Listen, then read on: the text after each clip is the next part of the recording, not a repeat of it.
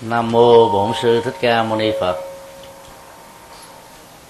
Kính thưa thượng tọa chủ trì chùa Hoa Nghiêm. Kính thưa ban trị sự và toàn thể quý Phật tử kính mến.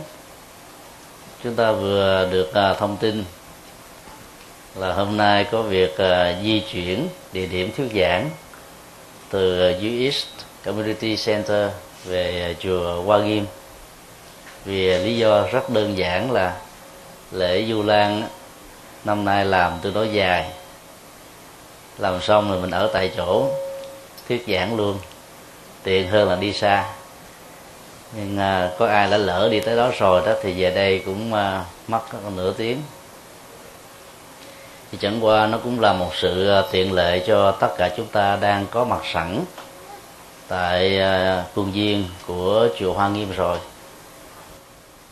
đề tài hôm nay chúng tôi được yêu cầu chia sẻ là đạo phật ngày nay. Một đề tài à, mà tên gọi của nó đó, mang tính thời sự à, khá cao. Chắc có lẽ là trong số chúng ta sẽ có người đặt ra vấn đề. Có chăng sự khác biệt giữa đạo phật trong quá khứ và đạo phật ngày nay. Và nếu có sự khác biệt, thì khác biệt đó là cái gì? Mỗi một cái à, khái niệm trong ngôn ngữ đó thường tạo ra cái nội hàm và ngoại duyên về nội dung. Khái niệm ngày nay chỉ cho tất cả những gì đang diễn tiến xung quanh chúng ta ngay trong thời điểm hiện tại nhưng trong bối cảnh của um, đạo phật, hay bất kỳ một vấn đề gì được gọi là ngày nay đó, thì à, cái không gian ngoại duyên của nó không chỉ là đang diễn ra, mà cái đường biên giới của thời gian này có thể là co giãn vài chục năm, chúng ta cũng gọi là ngày nay. Thậm chí có nơi cả trăm năm chúng ta vẫn gọi là ngày nay. Hoặc là thêm vài chục năm sau, chúng ta cũng gọi là ngày nay cho nên à, đường kính của khái niệm ngày nay đó, tôi nói là rộng. Và do vậy, đặt bối cảnh của đạo Phật trong một cái không gian tôi nói rộng như thế, khoảng một thế kỷ trở lại đó, thì à, sự à, quán chiếu của chúng ta về bản chất của đạo Phật đó, có phần khác biệt. Ta thử đặt ra một cái câu hỏi tương tự, chỉ cần thay đổi cái chủ ngữ đạo Phật bằng một cái danh từ khác. Nước uống ngày nay, thì ta sẽ hỏi nó có khác với nước uống ngày xưa không? Nước vẫn là nước, là một chất lỏng. Và giá trị à, của nước là để giải khát. Cơm ngày nay có khác cơm ngày xưa không? Cũng chỉ để phục vụ cho sự ăn.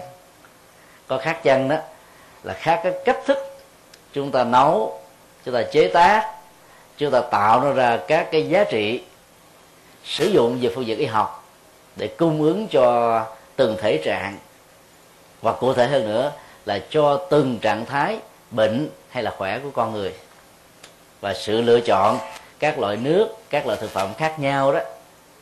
Ngoài yếu tố sinh học, y học, nó còn là thói quen văn hóa trong ẩm thực, vân vân do vậy, khi đề cập đến ờ, một đạo phật ngày nay, sẽ là một sai lầm nếu ta có tham vọng, nghĩ rằng đạo phật ngày xưa là lỗi thời. Và cái mà ta nêu ra những tiêu chí cho đạo phật ngày nay là hiện đại. Một trong năm đặc điểm ờ, về giáo pháp được đức phật nêu ra trong kinh tạng bali là siêu việt thời gian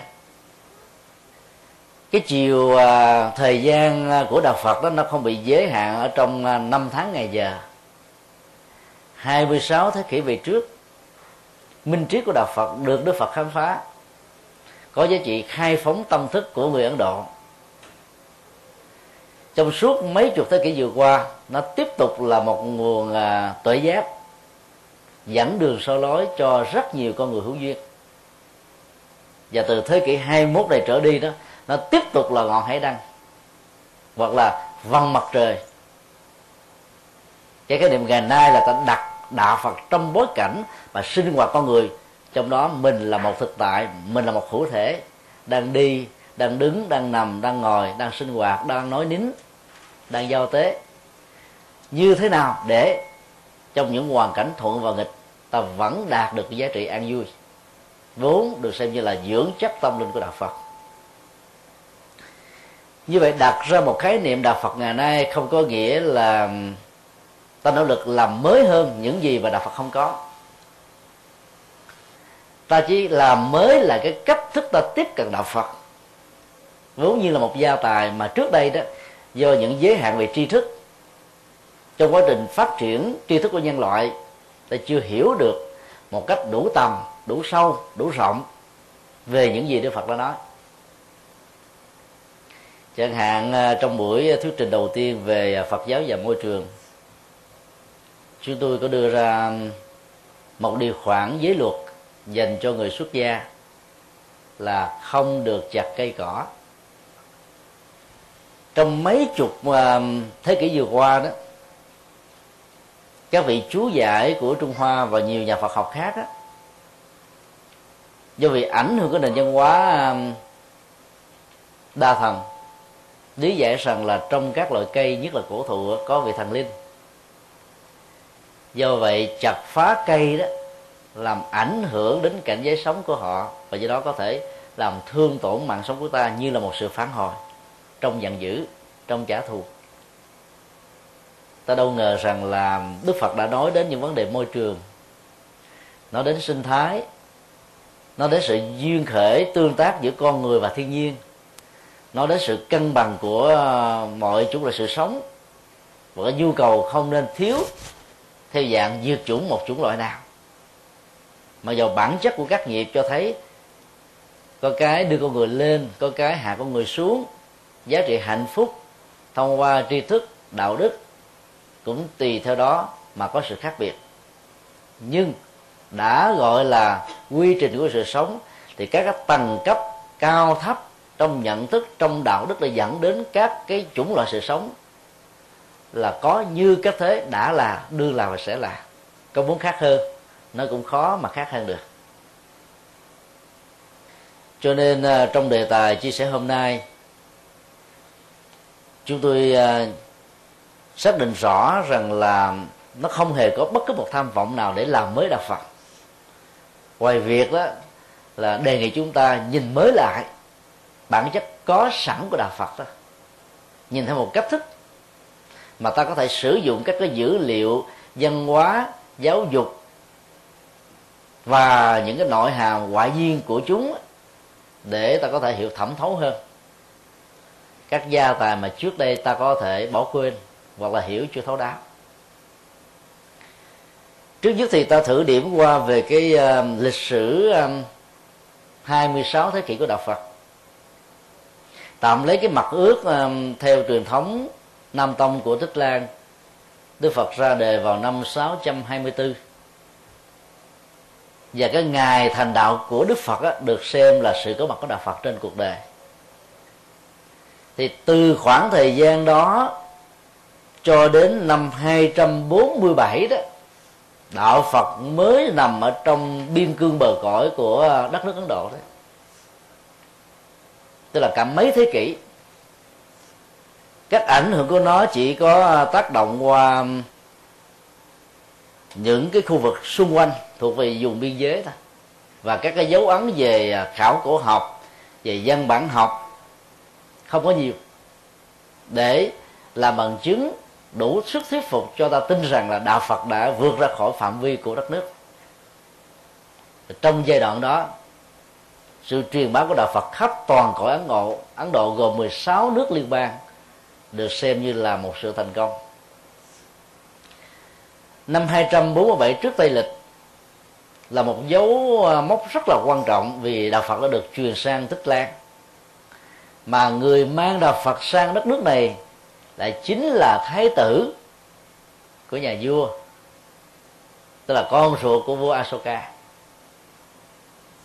một cái ờ, quốc đảo nhỏ nằm ở bên dưới của Ấn Độ mà đến cả mấy thế kỷ sau Đạo Phật mới có mặt được. Do đó ta thấy cái bản chất về sự có mặt của đạo phật ở trong ờ, các cái quốc độ đó là một con đường tự nhiên và tiệm tiến theo chiều, nước chảy xuống thấp. Và thường nó đi gắn liền với các cái con đường thương mại, con đường tơ lụa và nhiều cái con đường à, liên hệ trực tiếp và gián tiếp đến chúng và đây cũng là một điều rất hay. Không gắn liền không đồng hành với các dấu về xâm lược của các chủ nghĩa quân chủ và thực dân nói chung. Vào à, năm 100 à, trước Tây lịch đó, ngay cái kỳ biên tập kinh điển lần thứ năm lời kinh Phật dạy dưới hai truyền thống và đặc biệt là truyền thống Bali mới bắt đầu được hình thành. Tức là gần 6 thế kỷ sau khi Đức Phật qua đời, kinh điển mới được chép thành văn bản. Đó là cái nỗ lực khá muộn màng, nhưng rất quan trọng. Nếu ở trong lần là biên tập, thứ nhất, tức là ba tháng sau khi Đức Phật qua đời và các vị thánh tăng, cao tăng ngày đó đó, thấy nó là một nhu cầu quan trọng. Thành lập bằng ngôn ngữ dân tự đó thì có lẽ là đạo Phật đã hương thịnh gấp nhiều lần. Cái vai trò truyền thông bằng à, uh, dân bản rất quan trọng trong bất kỳ một cái chế độ đò giai đoạn lịch sử nào. Thế kỷ thứ nhất sau tiên lịch thì đạo Phật mới bắt đầu có mặt tại à, Trung Quốc, Việt Nam, Nhật Bản, Thái Lan. Xin lỗi à, Thái Lan chứ ba nước. Và một phần ở Miến Điện. Có nhiều cái nguồn giả thuyết về sự có mặt của đạo Phật trước và sớm hơn Trung Quốc. Và có giả thuyết ngược lại. Đạo Phật của uh, Nhật Bản một dấu ấn của uh, Phật giáo Đại thừa về thiền nhập thế có mặt tại đất nước này vào thế kỷ thứ 8 Tây lịch trong khi đó, đạo Phật à, Tây Tạng có mặt vào thế kỷ thứ bảy. Tạo nên hai dấu ấn khá quan trọng trong truyền thống của Phật giáo Đại thừa. Bên cạnh đất nước đại lục với một cái nền văn hóa truyền thống nhiều nghìn năm. Từ à, thế kỷ thứ 8 đó cho đến à, thế kỷ thứ 18 đó, phạm vi và sự truyền nhập của đạo Phật chỉ nằm ở trong vòng của châu Á và nếu so với um, thiên niên kỷ đầu của đạo Phật đó đó là một cái giai đoạn mà bước chuyển tiếp khá nhảy vọt khá quan trọng. Nó lan truyền Trung Á Nam Á Đông Nam Á Tây Á. Và đó như là một thành quả mở rộng của đạo Phật. Cho đến uh, thế kỷ thứ 18, 19 á, thì đạo Phật mới bắt đầu có mặt ở um, phương Tây, đặc biệt là châu Âu. Thế kỷ 20 đó thì à, đạo Phật phát triển à, bắt đầu mạnh ở Mỹ và Úc.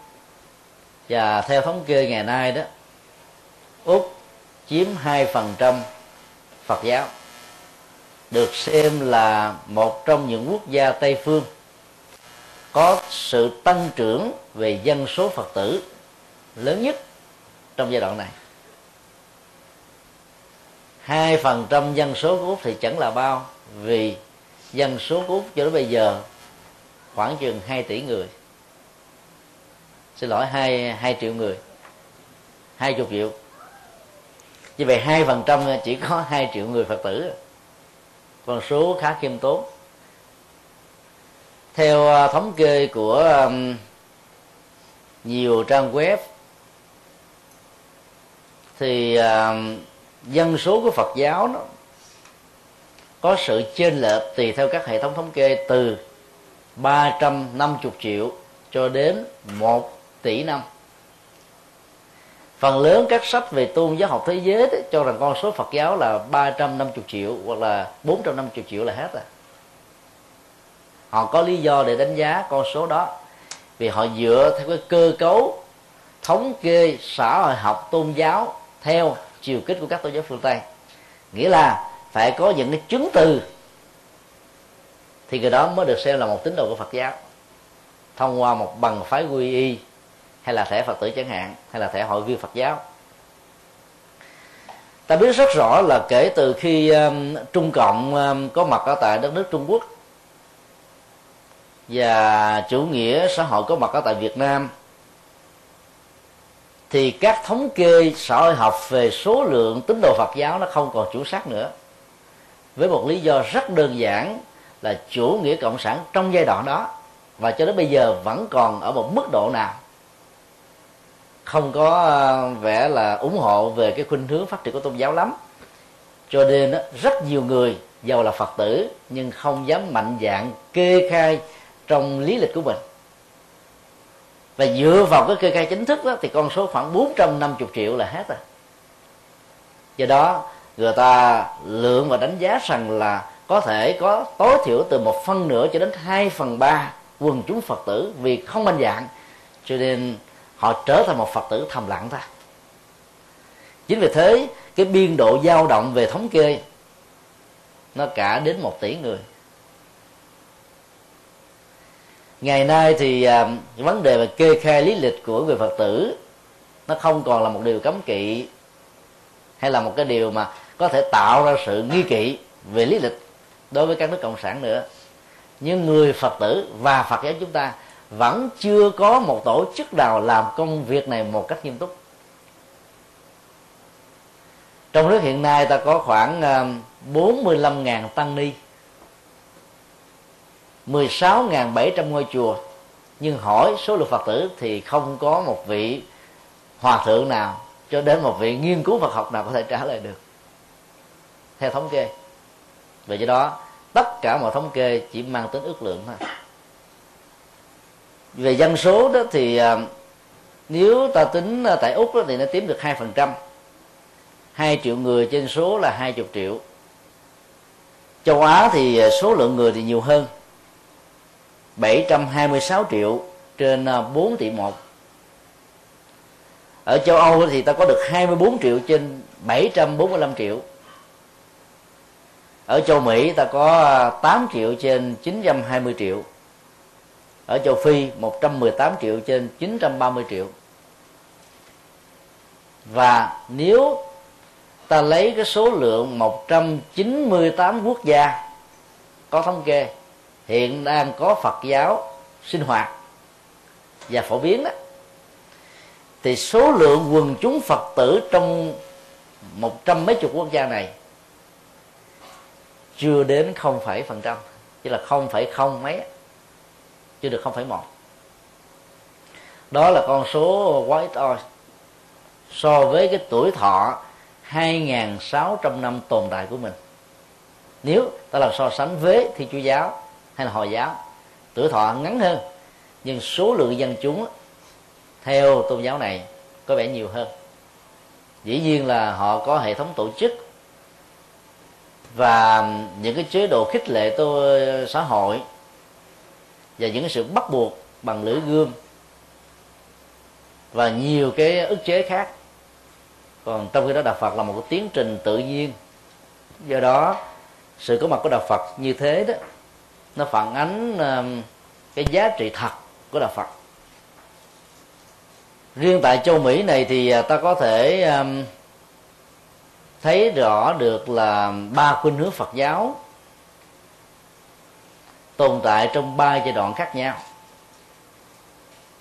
Cái giai đoạn của um, thiền thì nó um, có mặt vào uh, thế kỷ 20 này, với cái phong trào thiền học của thầy, của giáo sư Suzuki, và sau này đó, cái đóng góp lớn nhất là nằm ở ông, tạo ra một cái à, môi trường đối thoại giữa à, Phật học và tâm lý học, và đặc biệt là phân tâm học. Nó gây một cái ảnh hưởng trong giới thượng lưu tri thức và giới đại học ở tại Hoa Kỳ và sau đó ảnh hưởng sang châu Âu. Nhưng vì truyền thống thiền à, của Phật giáo Nhật Bản được giới thiệu với một cái chiều sâu và những ngôn ngữ đặc tả khá chuyên môn, chính vì thế mà sự lan rộng của nó đó trong đời sống quần chúng xã hội đó là không nhiều. Biến cố của Tây Tạng vào năm 1959 đã làm cho Phật giáo Mật Tông có mặt ở nhiều nơi trên thế giới.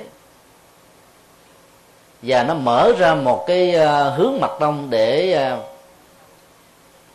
rất nhiều người trong nền văn hóa vốn có của họ tiếp nhận hình thái mới của đạo Phật này đó một cách khá hấp dẫn bởi hình ảnh của Đức Đại Lạt Ma. Và rất nhiều vị Lạt Ma tái sanh qua học thuyết tái sanh. Phong trào thiền học Vipassana thì ờ, có chỉ trong vòng 50 năm trở lại đây, đã gây một cái ảnh hưởng khá sâu rộng trong đời sống quần chúng ở châu Mỹ và châu Âu, hơn là sự có mặt của thiền Trung Quốc và Nhật Bản tại các quốc gia này. Là bởi vì cái phương pháp và vipassana đó, nó thích ứng với cái đời sống của xã hội phương tây. Mà trong đó đó, con người như là một thực thể, nửa thì phát triển lý trí tuyệt đối và nửa còn lại đó, như là một cái máy chạy đua với thời gian, giải quyết các vấn nạn của cái nền văn hóa thiếu nợ mà mình đã vay mượn để có các phương tiện tự nhiên vật chất đủ đầy. Cho nên à, thiền à, vipassana hướng dẫn cho hành giả một kỹ năng nhìn thẩm thấu, nhìn rõ ràng về bản chất vận hành của à, dòng cảm xúc, của tâm, của thân và của các đối tượng ý để từ đó con người có thể làm chủ và rũ bỏ sự căng thẳng do đời sống à, hiện đại quá công nghiệp quá trên cơ chế của toàn cầu hóa. Và do vậy đó, họ tiếp thu rất là nhanh. Vào à, thập niên à, 70 của thế kỷ 20 đó, thì cái làn sóng di dân của các quốc gia có sự khủng hoảng về chính trị lớn như là Việt Nam, Lào và Campuchia đó, cũng đã làm cho đạo Phật ở các quốc gia vốn ảnh hưởng của nền dân hóa châu Á, theo hai truyền thống Nam Tông và Bắc Tông đấy, đã có mặt ở ờ, châu Mỹ và châu Âu. Và đã mở ra một cái hướng gần như là không có hình thái của Phật giáo nào không có mặt tại những quốc gia này. Chỉ mấy mươi năm thôi thì ờ, ta đã thấy ờ, sự phát triển của nó qua các hình thái cơ sở tự viện như là môi trường tâm linh để giúp cho giá trị cộng hưởng của các hành giả tu tập đó đạt ở mức độ có thể giúp cho các uh, dân tị nạn đó rũ bỏ được nỗi đau quá khứ như là hậu quả chiến tranh lạnh vốn bắt nguồn từ những bất đồng chính trị về quyền lực và những cái ảnh hưởng kinh tế. Điểm qua về cái cái tiến trình lịch sử của Phật giáo trong vòng 26 thế kỷ đó thì à, ta thấy cái con đường phát triển của Phật giáo trong à, thế kỷ thứ 20 đó là nhảy vọt. Và đây được xem là cái giai đoạn thứ ba. Rất là có ý nghĩa. Nó sẽ tạo tiền đề cho thế kỷ 21, 22, 23 như là trọng tâm của con đường tâm linh tôn giáo thế giới. Vốn phong cách văn hóa của người phương tây là nghiêm túc trong à, mọi công việc thì về lâu về dài đó cái con đường tâm linh đó, của đạo phật không chỉ trở thành là một cái địa điểm tốt cho các quốc gia châu á tới đây để học về phật học mà ngày sau ngay cả các phương pháp hành trì đó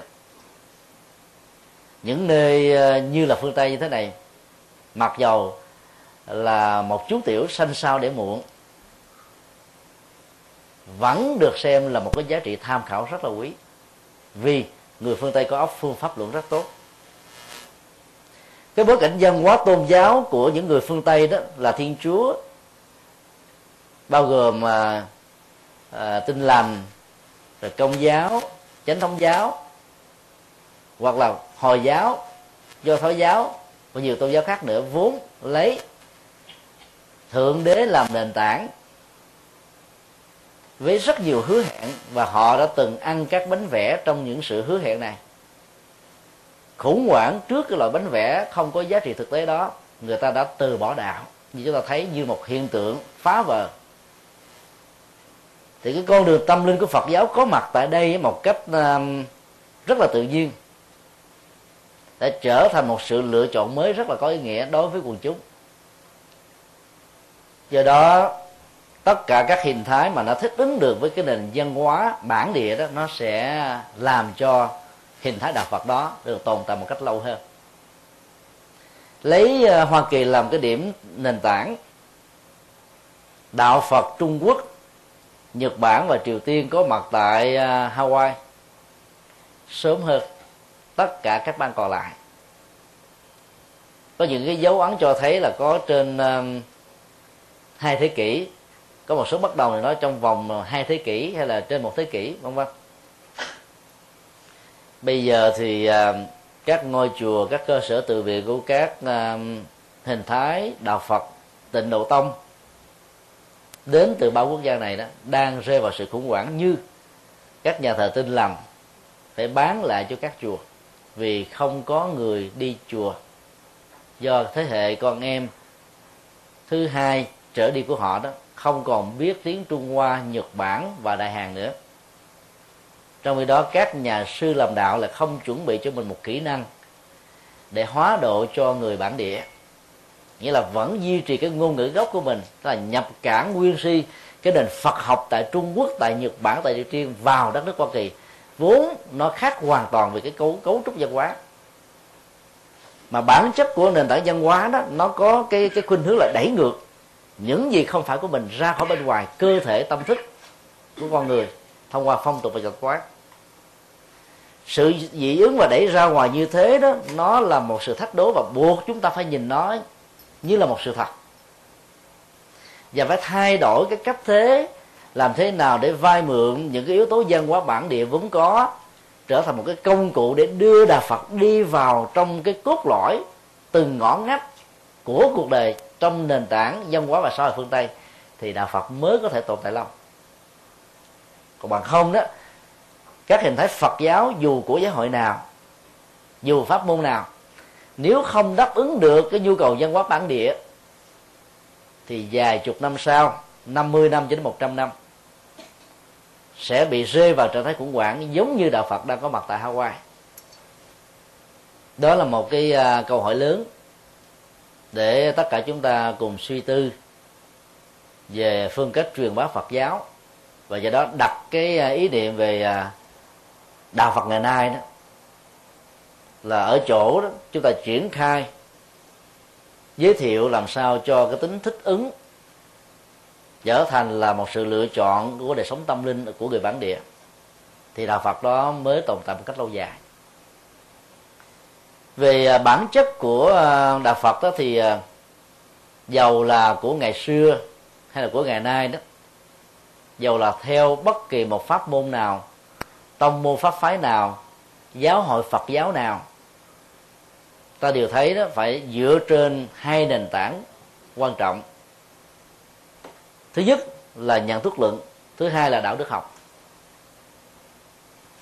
con đường tâm linh của phật giáo là con đường à, của chủ nghĩa kinh nghiệm thực chứng và nhờ dựa trên nền tảng của thực chứng này đó tất cả những gì đức phật nói dầu chúng ta chưa kinh nghiệm qua bằng những phương pháp suy luận ta có thể cảm nhận rằng nó như là một chân lý có thể nói um, trên 60% các học thuyết Đức Phật giảng dạy trong kinh điển từ Bali đến Đại thừa thuộc về siêu hình học. Chẳng hạn à, các vấn đề nhân quả, tâm thức, nghiệp báo, luân hồi, niết bàn đều là các vấn đề siêu hình học.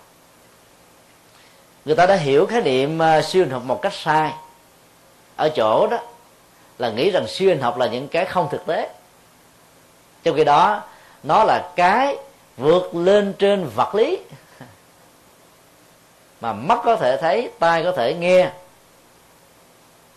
bằng các giác quan, thông thường của con người. Trong khi đó, cái tiến trình của vũ trụ trong đó, con người là một hữu thể tồn tại đó. Nó phải diễn ra chỉ ở cái đề kiếp này đâu mà nó là một cái chuỗi dài với một cái đường thẳng không có điểm bắt đầu và cũng không có nơi kết thúc đối với người phàm. Còn những bậc là chứng đắc đó, thì đường thẳng đó sẽ được tạo ra theo bất cứ cái tư thế nào thông qua sự phát nguyện bằng cách là chặt đứt nó ở những điểm mà mình cần. Thì như vậy là đề cập đến cái bản chất siêu hình học của Phật giáo chẳng những nó không đi ngược lại cái tính hiện thực à, thực tế của đạo Phật mà nó là những cái có cái chiều sâu đòi hỏi chúng ta cần đến cái chủ nghĩa thực chứng mới có thể cảm nhận được nó như thế nào. Ở trong kinh đức phật nói cái chủ nghĩa thật chứng cao nhất đó là chỉ có phật với phật mới cảm nhận được hết cái giá trị cùng tột của giáo pháp. Còn mức độ thông được của chúng ta thì đức phật nói là cũng giống như một người uống nước. Lạnh nóng cay ngọt đắng đó, tự người uống mà biết mà thôi. Như vậy là từ cái chủ nghĩa thực chứng đó đưa về phương diện ờ, nhận thức luận. Thì đạo phật thừa nhận ờ, có hai phương diện nhận thức chính đó là phương diện trực quan được gọi là hiện lượng trong ờ, tâm thức học của phật giáo và thứ hai đó là suy luận. Trực quan là một loại nhận thức. Nó vượt lên trên cái giá trị giác quan thông thường. Và cái giá trị chân lý của sự nhận thức này đó, nó xuất hiện ngay cái đỉnh điểm khi mà các giác quan tiếp xúc với thế giới trần cảnh của nó. Dẫn đến một phán đoán mà tính xác thực và tiếp ứng với thực tế đạt được mức độ khá cao trong rất nhiều tình huống khác nhau nếu hỏi tại sao anh suy nghĩ như thế? Người ta có thể không trả lời được liền nhưng người ta nói nó là như vậy. Và khi kiểm chứng đông đo thì trên thực tế nó diễn ra không sẽ khác. Nhận thức trực quan đó đạt được ở mức độ cao đó trở thành các năng lực thần thông. Và thứ hai nếu ta chưa đạt được trình độ đó dựa vào thực chứng ta có thể um, có à, các loại nhận thức bằng suy luận bao gồm diễn dịch nguy nạp loại si tổng hợp. Các hình thái mà triết học ngày nay đã vận dụng trong ngành logic học để hỗ trợ cho tư duy của con người đạt được ở mức độ chuẩn và giảm bớt các tình huống sai. Khi mà tất cả các cái suy luận của chúng ta được dựa trên nền tảng của duyên khởi thì uh, tính uh, không có sự bắt đầu của mọi sự vật hiện tượng trong mối tương tác đa chiều giữa chúng với nhau sẽ trở thành thước đo để chúng ta đánh giá về thế giới quan. Cho nên, mặc dầu minh mới có mặt, mấy chục năm trong cuộc đời này, nếu lấy cái mốc thời gian hiện tại làm chuẩn, mấy ngàn năm trước ta vẫn đã có mặt nhưng ta chưa biết ta có mặt như cái thế nào. Ta vẫn có thể suy luận trên nền tảng duyên khởi rằng tất cả mọi giả định về quy nhân đầu tiên của thế giới đều là sai lầm dù đó là duy vật hay là duy tâm. Hay là di chúa.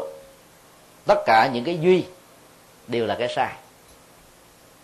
Cái đó, ta chưa thực chứng, nhưng mà ta thực chứng ở trên những cái nguyên lý tương tự là không có một sự vật hiện tượng gì trong cuộc đời này tồn tại trong tự thân của nó mà không chịu một sự tác động, tương tác đa chiều với những cái khác.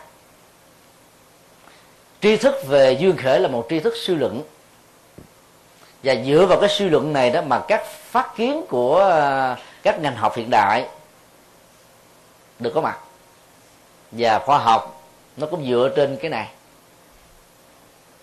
Từ việc suy nghĩ ờ, con chim có đôi cánh, lợi dụng một cái sức gió vốn có, tạo sự thăng bằng, bay liện trên không gian theo ý muốn. Người ta đã chế tạo ra trực thăng rồi máy bay dựa vào cái hình thù của con cá người ta đã chế tạo ra chiếc tàu ngầm. Tất cả những phát minh của học dựa trên à, chủ nghĩa của suy luận cả. Dĩ nhiên có suy luận đúng có suy luận sai. Đặt vào trong cái nguyên tắc và quỹ đạo của chúng á, thì ta giảm thiểu tối đa sự suy luận sai và giữ lại sự suy luận đúng. Đó là các phương thức nhận thức của đạo phật dựa trên duyên khởi và nhân quả. Quý thứ hai là đạo đức học với cái cấu trúc nó gồm có à, ba giai trình, giới, định và huệ. Giới là nền tảng đạo đức. Người tại gia thì có năm nguyên tắc đạo đức. Người xuất gia mới bắt đầu đó thì 10 nguyên tắc đạo đức. Khi lãnh thọ giới đầy đủ đó, thì từ 250 điều khoản đạo đức dành cho người nam cho đến 350 điều khoản đạo đức dành cho người nữ. Tất cả đều là những cái phương tiện để hỗ trợ cho đời sống của con người ngày càng an vui hạnh phúc nhiều hơn. Bản chất của nền tảng à, đạo đức của nhà Phật không phải là một sự ràng buộc hay là bắt buộc, mà là một sự hỗ trợ. Đức Phật nói rất rõ trong kinh, ai sống với nền tảng đạo đức thì người đó không bị sợ hãi ở bất cứ nơi nào. Sĩ ta sợ là vì ta có những hành động vi phạm luật pháp hay là có một cái sai trái gì đó mà lương tâm của mình nó không cho phép mình giấu giếm nó? Hay là lỡ có giấu giếm thì mình cũng vẫn cảm thấy nó cấn rứt, nó rai rứt, nó khó chịu. Còn người chân nhân, theo tinh thần Phật dạy, thì ở đâu cũng có được chất liệu không sợ hãi. Vì ta biết rất rõ rằng cái tiến trình nhân quả nó phải diễn ra như thế. Nên ta không có gì phải bị lay động bởi các tác động của môi trường và con người nói chung thì cái năng lượng đó được gọi là định. Như vậy cái phương diện ứng dụng của định đó là thái độ bản lĩnh không sợ hãi là một dũng khí. Và ứng dụng trong các ngành nghề xã hội đó thì nó là một sự phát minh. Đỉnh điểm đạt được cao nhất của nó đó, ngoài cái tri thức về nhân quả, vô thường, vô ngã, ta còn phát sinh ra một loại tự giác. Như vậy, giới định và tuệ được xem là cốt lõi của tất cả các pháp môn trong đạo phật. Dù là theo pháp môn nào, nếu ta không đạt được, không đi trên nền tảng đó đó, thì ta mới đi ở cái vòng ngoài của đạo phật mà thôi. Hay nói cái khác là ta tiếp xúc với cái vỏ tín ngưỡng, vốn chịu ảnh hưởng một cách trực tiếp hay gián tiếp từ các nền văn hóa bản địa, nơi đạo phật có mặt như là một thực tại tâm linh mới, có một sự tương tiếp.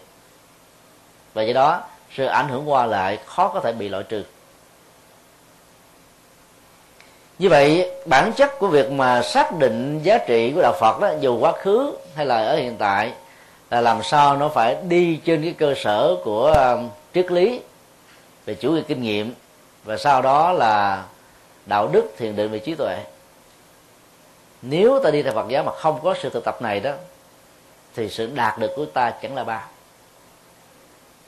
về nguyên lý hành trì đó thì à, pháp môn nào cũng phải dựa lên trên tứ diệu đế, bao gồm hai lớp nhân quả. Nhân quả khổ đau và nhân quả hạnh phúc. Và cái quy trình hai lớp nhân quả này nó phù hợp với lời tuyên bố của Đức Phật trong bài kinh đầu tiên và rất nhiều bài kinh khác trong Trung Bộ. Xưa cũng như nay, tức là từ lúc Đức Phật mới thành đạo dưới cội Bồ đề cho đến lúc ngài chuẩn bị nhập niết bàn, như lai chỉ tuyên bố hai điều. Đó là dạch mặt chỉ tên khổ đau và giới thiệu và tặng hiến con đường để giải quyết khổ đau. Cho nên à, sự thực tập nào mà không dựa trên nền tảng nhân quả đó, thì ta nên hiểu đó là một loại giáo dục khuyến tấn nhiều hơn là giáo dục về hiện thực có rất nhiều hành giả của tịnh độ tông à, thường đặt ra những câu hỏi về học thuyết đế nghiệp bản sinh. Với một cái chiều kích nội dung rằng là các hành giả giàu còn phiền não, nghiệp chướng, trần ô, phàm tánh, nhưng vì tha lực và lòng từ bi của đức phật a di đà và các vị bồ tát tại hành tinh này, luôn luôn hướng về các chúng sinh và nếu ai có thành tâm, có nhu cầu, chỉ cần niệm phật nhất tâm bất loạn từ một cho đến bảy niệm là có thể được vãng sinh. Mang theo cả cái túi của các hạt giống nghiệp phàm. Những lời giáo dục như thế nó có giá trị khuyến tấn cho con người. Bởi vì nếu mình nói một cách quá nghiêm túc, theo cái quy trình nhân quả của tứ diệu đế đó, nhiều người nghe chịu không nổi. Sẽ bị dò ngược. Thấy đi tu sao vẻ khó quá tự lực nhiều quá, nỗ lực bản thân à, nhiều lần mà không thành công, mà nghe hướng dẫn như thế có nhiều người chán nản. Do đó cái phương pháp thực tập dù của pháp môn nào cũng đều dạy chúng ta là phải đối diện với khổ đau. Thừa nhận khổ đang có mặt với mình như là một hiện thực. Khổ đó nó có nhiều chiều kích. Già, bệnh, chết, cầu mà không được, ghét mà phải gặp nhau thương mà phải chia lìa, sanh ly tử biệt và nhiều cái trạng thái tâm lý không như ý khác. Thấy khổ đau không phải là trốn chạy nó, mà thấy để tìm ra manh mối nó nằm ở chỗ nào. Do ai tạo ra, mình hay người, chủ quan hay khách quan, gần và xa hay bao gồm tất cả. Nó cái quy trình nhân quả khổ đau đó đã giúp cho mình giải quyết vấn đề được 50% phần trăm. 50% còn lại là con đường giải quyết đó. Phương pháp thực tập và bên cạnh cái khổ đau thì Đức Phật dạy hạnh phúc đỉnh cao nhất là niết bàn. Con đường đó là bát chánh đạo, đúc kết lại là giới định và tuệ. Do đó, dầu các hành giả đi theo thiền tông, tịnh độ tông, mật tông, mà không dựa trên chiều kích nhân quả tứ diệu đế và đỉnh tinh hoa của nó là giới định tuệ, thì mọi hứa hẹn đó chỉ là sự giáo dục khuyến tấn chứ không phải là giáo dục cứu kính trong tự thân của từng pháp môn. Ngày nay thì à, ba hình thái của đạo phật đã có mặt đó là thiền mật và tịnh. Thiền thì có hai khuynh hướng. Vipassana bao gồm à, sự quán niệm hơi thở thiết lập chánh niệm tỉnh thức. Trong từng động tác đi đứng nằm ngồi nói nín động tịnh co duỗi thức và ngủ cái tiến trình kéo dài sự tỉnh thức để làm cho thân và tâm đó chung thủy tức là có mặt vào một chỗ. Nhiều chừng nào thì cái đó được xem là người tỉnh thức ở mức độ chừng đó. Sự khác biệt về cái năng lượng tỉnh thức giữa người phàm và một bậc thánh là ở chỗ phàm thì có gián đoạn thánh đó, thì sự liên tục đó không có điểm dừng. Các cái phương pháp um, quán về à, thân với 36 yếu tố hình thành lên nó. Gọn lại là nguyên lý chất rắn chất lỏng chất nhiệt chất vận động. Hay là quán về cảm xúc bao gồm ba hướng khổ đau hạnh phúc và trung tính. Quán về tâm bao gồm mà, mà tất cả à, tâm lý nhị nguyên tâm tham tâm xả tâm sân tâm từ bi tâm si tâm trí tuệ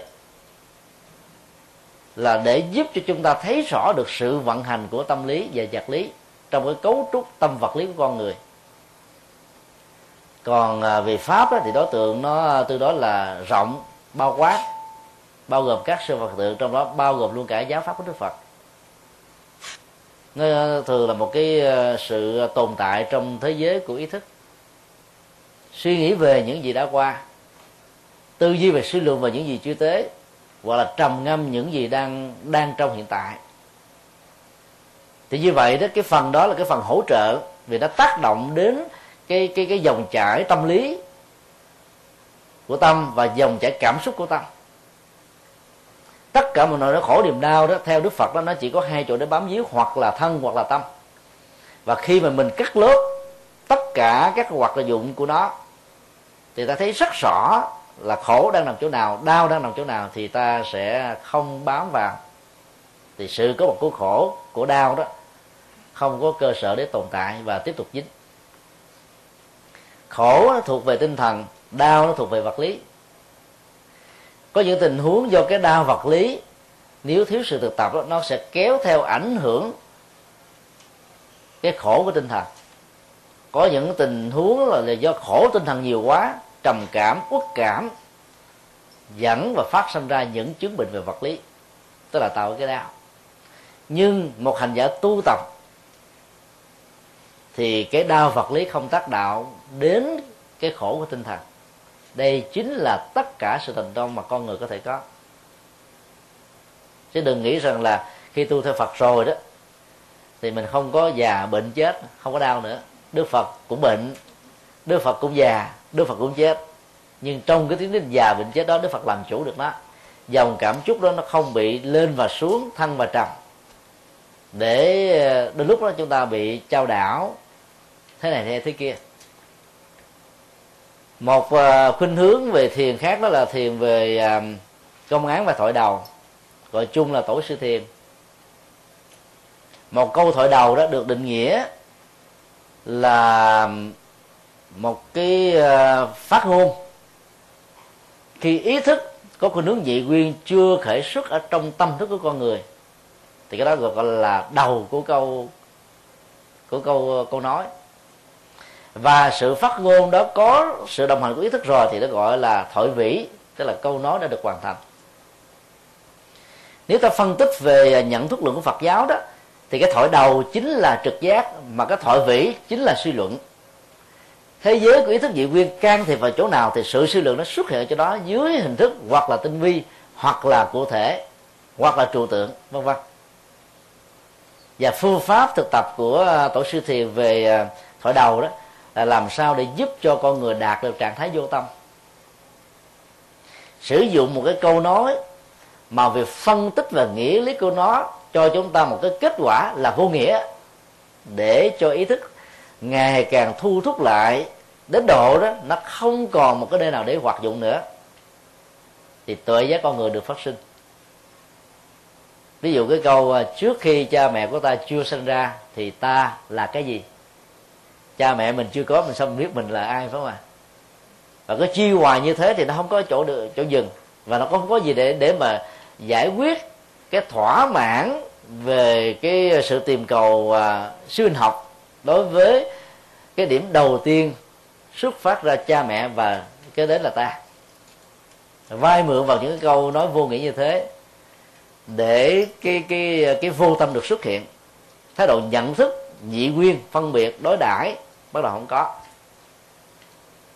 Khi mà một câu thoại đầu đó được sử dụng nhiều ở trong à, thế giới của thiền tông, bởi nhiều vị thiền sư khác nhau, thì lúc đó nó được nâng lên tầm một công án tức là có điển tích. Như vậy là công án và thoại đầu nó chỉ khác nhau ở chỗ thoại đầu không gắn liền với những sự ờ, sự cố hay điện tích gì cụ thể, ấn tượng. Còn cái công án đó nó có một cái câu chuyện diễn ra giữa một vị thiền sư và một vị thiền sinh.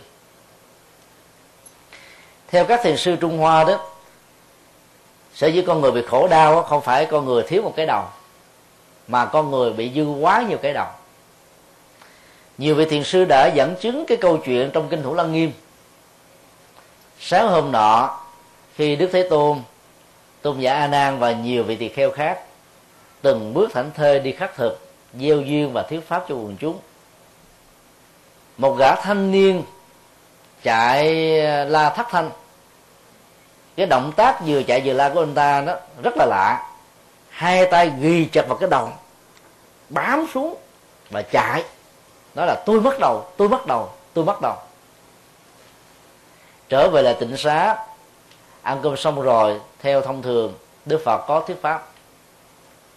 A nan đã hỏi, lý do gì? Cả thanh niên đang còn cái đầu, mà lại truy hô lên là tôi mất đầu. Thì đức phật mới nói với ngài a nan đó, do vì ảo giác, cho nên anh ta nghĩ rằng mình bắt đầu. Trên thực tế thì anh ta dư một cái đầu của ý thức nhị nguyên cái đầu phân biệt, cái đầu so đo, cái đầu hơn thua, cái đầu danh chấp cái đầu hận thù và nhiều loại cái đầu khác. Và dư quá nhiều cái đầu như thế cho anh ta bị điên thôi. Cái vị thiền sư trung hoa đã sử dụng um, cái câu chuyện có thật này để cho thấy rằng là bản chất của ý thức đó, nó chỉ tạo ra tri thức. Các phát minh về thế gian thôi, còn tuệ giác đó, nó là một cái bề mặt mà khi mà các hoạt dụng của ý thức đã không còn thể hiện nữa cho nên các ngài mới đưa ra một cái ảnh dụ giống như là vườn mây tồn tại và hiện hữu dưới sự chiếu soi của mặt trời. Cho đến lúc nào mà sự chiếu soi đó nó, nó bị mây che đó thì ánh sáng vẫn không có tác dụng nhiều ở cái bên dưới của vườn mây. Nên công việc của các vị thiền sư là làm cho các thiền sinh đó, đạt được trạng thái vô tâm tức là ngưng cái hoạt dụng của ý thức nghĩa là xua đi cái ờ, vườn mây của ý thức đi. Thì ánh sáng mặt trời được xem là tuệ giác chiếu soi tức là phật tính đó, bắt đầu có mặt. Nghĩa là phật tính không mất đi chỉ trở về trong sự khai thác và nhận diện chính đó mà thôi. Hai cái phương pháp thiền này như chúng tôi nói khi nãy đó nó tạo ra các cái hiệu ứng thực tập khác nhau trong cái thế giới phương tây.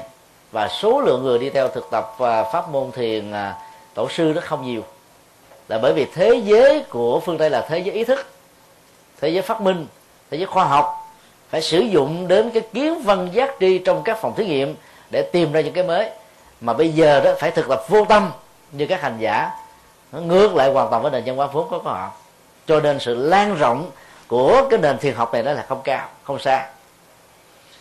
Khi mà có người sử dụng cái ờ, thế giới ý thức nó quá nhiều đó, thì có người bị căng thẳng và hậu quả cao nhất của nó đó điên khùng. Với nhiều hình thái khác nhau. Thì việc thực tập hơi thở tạo sự thăng bằng sinh học trong cơ thể, tạo sự rũ bỏ các chấp trước về cảm xúc, về nhận thức, về về thái độ và nhiều cái biến dạng khác của tâm. Nó giúp cho họ có thể có được một sự thăng bằng trong một thế giới không thăng bằng. Chính vì thế mà thiền học của vipassana đó có một chỗ đứng khá vững và nó tiếp tục có chỗ đứng đó.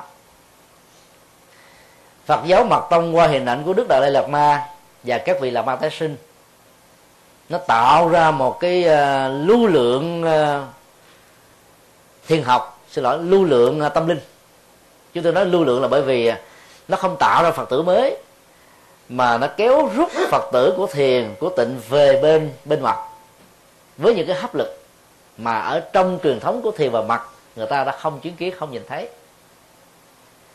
con người à, với cái giới hạn của à, bộ óc cái tri thức do giới hạn của lòng tham lòng sân lòng si chưa có thể phát triển một cách tuyệt đối.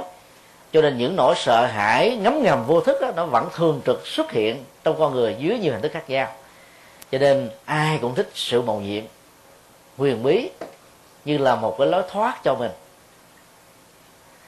Chính vì thế mà mật tông có một cái chỗ đứng khá lớn khá mạnh ta thử à, là một cái ấn tống. Bản kinh à, phổ môn quan thế âm 50 ngàn bản. Ấn Tống đồng lúc đó Kinh Viên Giác nói về thiền học của Phật giáo Đại Thừa 50 ngàn bản. Và tương tự đó Kinh A Di Đà 50 ngàn bản. Và Thần Chú Đại Bi và Thập Chú 50 ngàn, 500 ngàn bản. Thì trong cùng một thời gian phát hành Tặng biếu đó 500 ngàn bản kia sẽ trước. Còn Kinh Viên Giác sẽ hết sau cùng. Thậm chí còn còn còn giữ khá nhiều.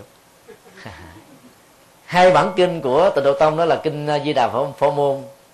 Đứng sau thằng chú. Trong 5 năm làm ấn tống chúng tôi đã đúc kết ra công việc này. Cái thói quen của sự được gia hộ bởi vì mình đã bị thất bại nhiều lần bằng cái tự lực làm cho con người đó thích những cái mặc dù mình không thấy, không biết và không chứng minh được như là một nỗi an ủi chấn an cái tâm lý đặc biệt khủng hoảng, có sự che hộ hơn là đặt mình vào trong cái quỹ đạo phải đối diện với khổ đau nhiều quá, nhiều người chịu là bức xô. Cho nên phật giáo mật tông đã trở thành một cái hấp lực mới cho thế giới phương tây. Bản chất của phật giáo mật tông đó, như chúng ta thấy là nó có nhiều trường phái mà trọng tâm của nó cũng là một cái chi nhánh của đại thừa cho nên vẫn có thiền học vẫn có à, quán chiếu vẫn có à, triết học tánh không vẫn có phát bồ đề tâm vẫn có tín ngưỡng và đặc biệt là phải đặt cái đời sống tâm linh của mình dưới sự hướng dẫn một trăm phần trăm của ông thầy. Nó khác lại cái, cái nguyên lý truyền thống về à, ba ngôi tâm linh Phật pháp tăng rằng ta được quyền đặt vấn đề đối với các nhà sư. Theo cách thế, ta được quyền đặt vấn đề đối với Đức Phật, và đây là điều được khuyến khích. Trong khi đó, đối với thì, đối với bậc tông đó, điều đó là cấm kỵ. Bí truyền mà, mình phải có niềm tin tuyệt đối với ông thầy thì ông thầy mới truyền trao tâm ấn theo một cách thức riêng nào đó. Dù là có bốn trường phái đang thịnh hành, nhưng cái trọng tâm của mặt tông nó vẫn nằm ở chỗ đó sử dụng câu thần chú như một nghệ thuật để cột tâm lại, để cho tâm được bình an. Lúc đó đó, thân, khẩu và ý được tương ương trong sự thanh tịnh. Thì như vậy, bản chất của thành chú cũng chỉ là một phương tiện, giống như hơi thở, chánh niệm tỉnh thức của thiền. Nhưng rất tiếc là trong quá trình phát triển đó, thì yếu tố về về năng năng lực, trị liệu và phước báo đó của mật tông đó đã được đề cao qua các câu thành chú. Cho nên um, ý nghĩa như là một phương phương tiện để đạt được sự thanh tịnh của tâm, nó đã ngày càng xa dần. Tịnh độ tông cũng như thế, sử dụng danh hiệu của đức phật với lòng tôn kính nhất là một trong những cái phương pháp niệm thuộc về lục niệm trong truyền thống Bali. Niệm Phật, niệm pháp, niệm tăng, niệm bố thí niệm công đức và niệm chư thiên. Và niệm Phật là cái linh thiêng nhất. Đã trở thành là cái phương pháp hướng tâm rất nhiều hành giả mong mỏi về sự tái sanh tây phương sau khi chết. Bởi vì sự mô tả vật lý về thế giới tây phương đó là một thế giới bảy báo. Và trên đó đó, cư dân tịnh độ, đạt trình độ tâm linh tối thiểu là bắt thói chuyển. Nghe ai mà không ham, nghĩ ai mà không thích và cộng thêm sự khuyến tấn của các vị tổ sư trung hoa, đế nghiệp vãng sinh, làm cho người ta chọn con đường tâm linh này. Về bản chất của nền văn hóa đó thì ta thấy là tịnh độ tông nó tích hợp với nền văn hóa nông nghiệp hơn là là là là đối với nền văn hóa công nghiệp. Công nghiệp hiện đại thì thích hợp với thiền tông vì nó có thể rũ bỏ sự căng thẳng. Trong cái đó, các hành giả của tịnh độ tông đó, trong cái nền văn hóa nông nghiệp đời sống kinh tế vật chất rất là trộn rộn. Chân lắm tay bùn, làm quằn quặt suốt ngày. 12 con giáp, phần lớn ai cũng là con giáp là phương. Cho nên ngồi mà tỉnh tọa hít thở là đi vào giấc ngủ liền. Vì đó ta phải niệm tụng. Với cái miệng, với cái tai, với cái lỗ tai, ba bốn thứ như vậy thì người ta mới định tĩnh hơn. Vì đó như là một phản ứng tất yếu. Cái nền văn hóa nông nghiệp như vậy, nó sẽ làm cho thích hợp với tịnh độ tông thôi. Truyền bá tịnh độ tông tại đất nước hoa kỳ và nhiều đất nước phương tây, cũng như là việc truyền bá mật tông tại các quốc gia này đó, nó chỉ tạo ra một hấp lực ở trong giai đoạn đầu. Và nó trở thành một kháng lực trong giai đoạn phát triển. Là bởi vì phần lớn người phương tây đã quá ngán ngẩm với các bánh vẽ về thiên đường, thiên quốc quốc gia đầu tiên và quan trọng nhất của tất cả các cư dân.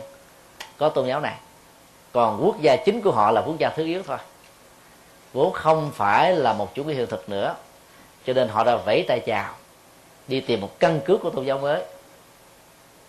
Thì lúc đầu cái việc đi tìm căn cứ để trở thành là công dân của một tôn giáo mới đó người ta chỉ cần lấp vào khoảng trống của những cái mình đang cần mà mà không thỏa mãn được. Cho nên tịnh độ tông và mặt tông nó dễ dàng tiếp ứng vào vì nó có những cái cấu trúc na ná tương tự. Điểm qua về bản chất của à, ba pháp môn chính đang à, thịnh hành trên khắp thế giới. Thì ta thấy cái thiền vipassana đó, nó sẽ có một cái chỗ đứng à, khá vững và lâu dài. Có nhiều người phê bình phương pháp thiền này là nó không thể nào có được cái khả năng giúp cho con người được giải thoát. Cho nên à, họ không tâm đắc với phương pháp thiền của à, thiền sư làng mai. Phê bình bằng đủ cách khác nhau. Nhưng theo chúng tôi, người cư sĩ cần gì phải giải thoát?